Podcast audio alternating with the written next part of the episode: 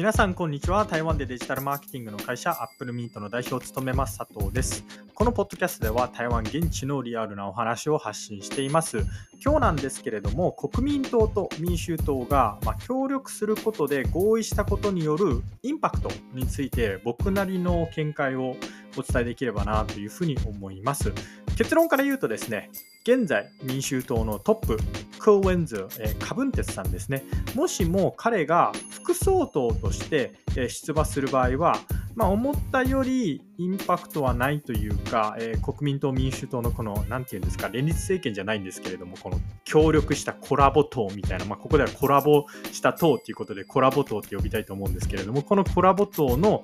票はあんまり伸びないんじゃないかなっていうふうに思っているっていう、そういうお話になります。えこのお話がわからない方のためにですね、ちょっと、え何が起きているかっていうことをご説明するとですね、え現在、まあ、これを取っている現在はもうすでに国民党と民衆党が、まあ、なんかあの一緒に協力するということで合意しちゃったんですけれども、それ以前は、えー、何が起きていたかというとですね、まあ、これ撮ってるのが11月の半ばですと。でそれ以前どうなっていたかというとですね、まあ、総統選が60日後、1月13日に控えていて、で国民の支持率っていうのが、まあ、現与党の民進党ですね、民進党がなんか40%とかだったかな、あるいは30、30%後半とかでリードしていて、でその次に、えー、ホヨイって、高遊戯さんっていうんですかね、ごめんなさい、ちょっと日本語名わかんないんですけれども、国民党の方が、えー、次に勝ってて、で、民衆党のカブンテツさん、まあ、あるいはこれが場合によっては、えー、2位がカブンテツさんで、3位が高遊戯さん。みたいな感じで、こう、国民党、民衆党が2、3位を行ったり来たりみたいな。でも、1位の民進党の支持率は、えー、民進党の方が、えー、ライチンドっていうんですけれども、まあ、彼の支持率はずっとトップみたいな状態が続いていて、えー、国民党と民衆党はですね、まあ、このまんまじゃ、与党に勝てないっていう危機感からですね、11月15日水曜日になるんですけれども、なんとえコラボすること、まあ、協力することで合意をしました。もともと国民党と民衆党がこう一緒に協力をするみたいなお話っていうことが、お話っていうことはずっとあったんですよ。ただしですね、えー、カブンテツさん、クーウェンズはですね、民衆党のトップのクーウェンズはカブンテツさんは、もともと国民党が、えー、嫌いだったんですね。嫌いっていうこともあって、すごい人気が出て、台北市長に当選したっていう背景もあってですね、まあ、コラボレーション、協力はないだろうっていうふうにみんな見ていました。で、国民党は国民党でですね、まあ、派閥もあって、まあ、まさか歴史がある国民党がこうポッと出てきた民衆党の下について協力するなんてないでしょうみたいな、まあ、そういうお話がずっとあったんですね。で、現にこうコラボというか、え、協力するっていうお話はずっとあったんですけれども、まあ、ここ1ヶ月ぐらいですかね、え、ずっとありつつも、もうずっと平行路線をたどっていたと。それが、え、急に、まあ、今週水曜日11月15日 これを流している前日にあの急に協力するっていうお話になったんですけれどもじゃあなんで急に彼らは協力するっていうことになったかっていうとやっぱりその裏にはですねこう民進党がこのまんまじゃ勝ってしまうっていう危機感があったと思いますあとえー、水曜日にですね、こ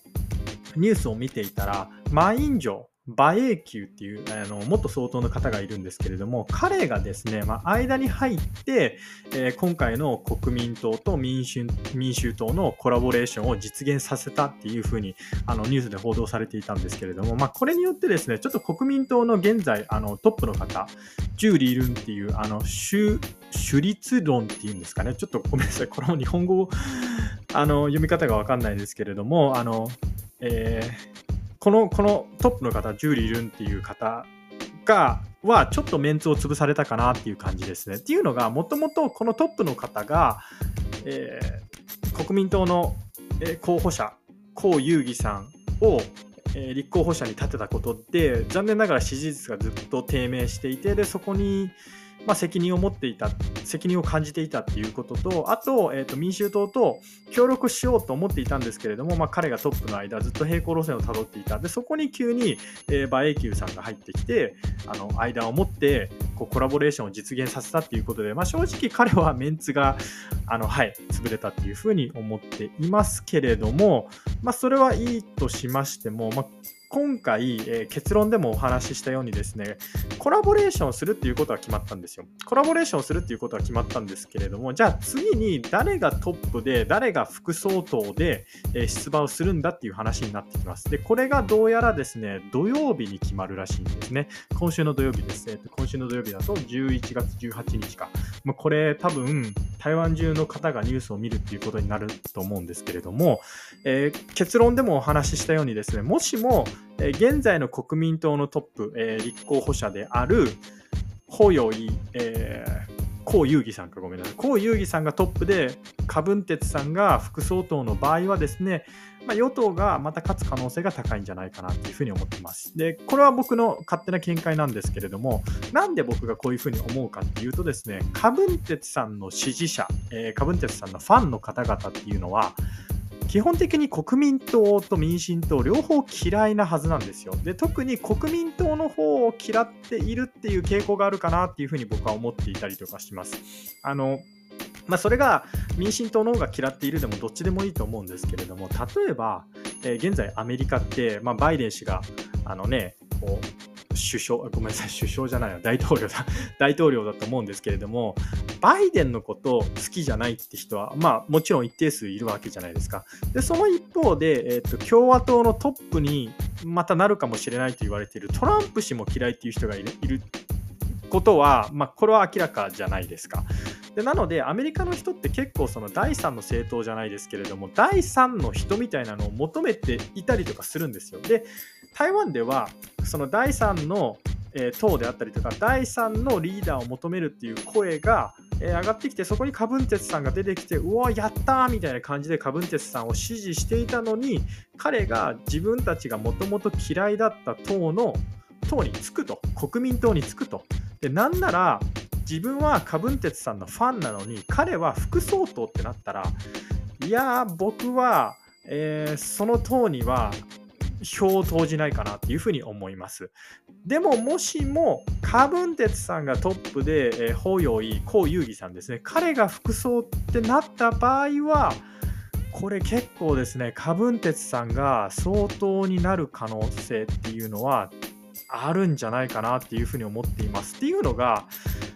あの、まあ、今回の選挙なんですけれども、このコラボレーションですね、国民党と民衆党、まあ、コラボレーションすることになったんですが、いずれにせよ国民党から出馬するっていうことは、多分ほぼ確実だと思います。まあ、なぜなら国民党の方が資金がありますし、国民党の方がやっぱり歴史があって、やっぱプライドがあるんですよ。国民党が、いやいや、あの今回は僕ら出馬しないで民衆党の下の下につきますっていうことは僕ちょっと想像できないんですね。まあ、なので国民党名義で出ると。その場合、カブンテツさんがトップだろうが、江遊戯さんが副総統だろうが、おそらく国民党支持者っていうのは引き続き国民党を支持するんですね。で、なんなら国民党はかなりの資金を投じて、えー、まあ、バックアップ、カブンテツさんをバックアップして民衆党の支持者を囲い込もうとするんですよ。で、国民党が嫌いなカブンテツさんのファンは、国民党嫌いだけど、でも、カブンテツさんはあのカブンテツさんはトップにいるわけだし私カブンテツさんのファンだからっていう人たちはそのまんま国民党に票を入れるっていうことが僕はかなり起きるんじゃないかなとその結果、えー、現与党である民進党のまあライ・チンドゥライ・セイトクっていうんですかねライ・セイトクさんのまあ当選は結構怪しくなってくるかなっていうふうに思っています。あと,、えーと、今回の選挙結構大事なのがですね同じ日に立法委員ってこう台湾で法律とかを決める人たちのこの議席の選挙もあるんですね。でこの今回の立法委員なんですけれども予想だと民進党がかなり議席を取られるっていうふうに言われています。でこの理由は何でかっていうとですね先日行われた市長選ですね、え先日台湾では、まあ、各市県のあの市長さん、あるいは県庁さんを、県知事っていうのかな、県庁さんとかを決める選挙があったんですけれども、この時ですね、えー、民進党、ボロ負けしました、えー、このボロ負けした理由っていうのは何でかっていうと、やっぱり、えー、民進党が与党だった8年間の間、お前ら何もやってねえじゃねえかみたいな台湾の人が思って、まあ、民進党に対してかなりをかなり不満を持っていた。でその結果として市長選がああいう結果になったので、今回の立法委員もですね、おそらく民進党はかなり議席を奪われるっていうふうに、えー、言われています。でこうなると、えー、ちょっと面白いことというか何が起きるかっていうと仮にですよ、えー、カブンテツさんがトップでで国民党から出馬します、えー、ライ・チンドゥさんとの、えー、一騎打ちになりました、えー、カブンテツさんが勝ちました。でなおかつですね立法委員は国民党の議員が大半を占めます、まあ、議席は大半が、えー、国民党の議員が占めますってなった時トップ台湾のトップですね台湾のトップの総統が国民党で法律を決める立法委員っていうのも大半が国民党になるっていう可能性が非常に高くなってきます。じゃあそうなると、えー、どうなるかというとですね、えー、総統まあ、あるいは立法委員の人たちがこう,、まあ、こういうことしたいあるいはああいうことしたいって言って法律を変えようとしたらですね、まあ、法律がバンバン都合のいいように、えー、通過していくと思います。まあ、現在のあの自民・公明の連立政権みたいな感じですね。もうなんか自分たちがしたかったら何でも通っちゃうみたいな感じになってくるでしょう。もしもですよ、万が一、えー、国民党が裏で、えー、中国と仲良くなってましたとか、まあ、そういうことが起きて、じゃあ中国と近づくための法律っていうのを、えー、バンバン通しましょうっていうことになった時、えー、もしも国民党がカブンテスさんトップで、えー、当選して立法院も国民党が、えー、大半を議席占めるみたいなことになった時、え中国との距離っていうのはもっと近くなる可能性が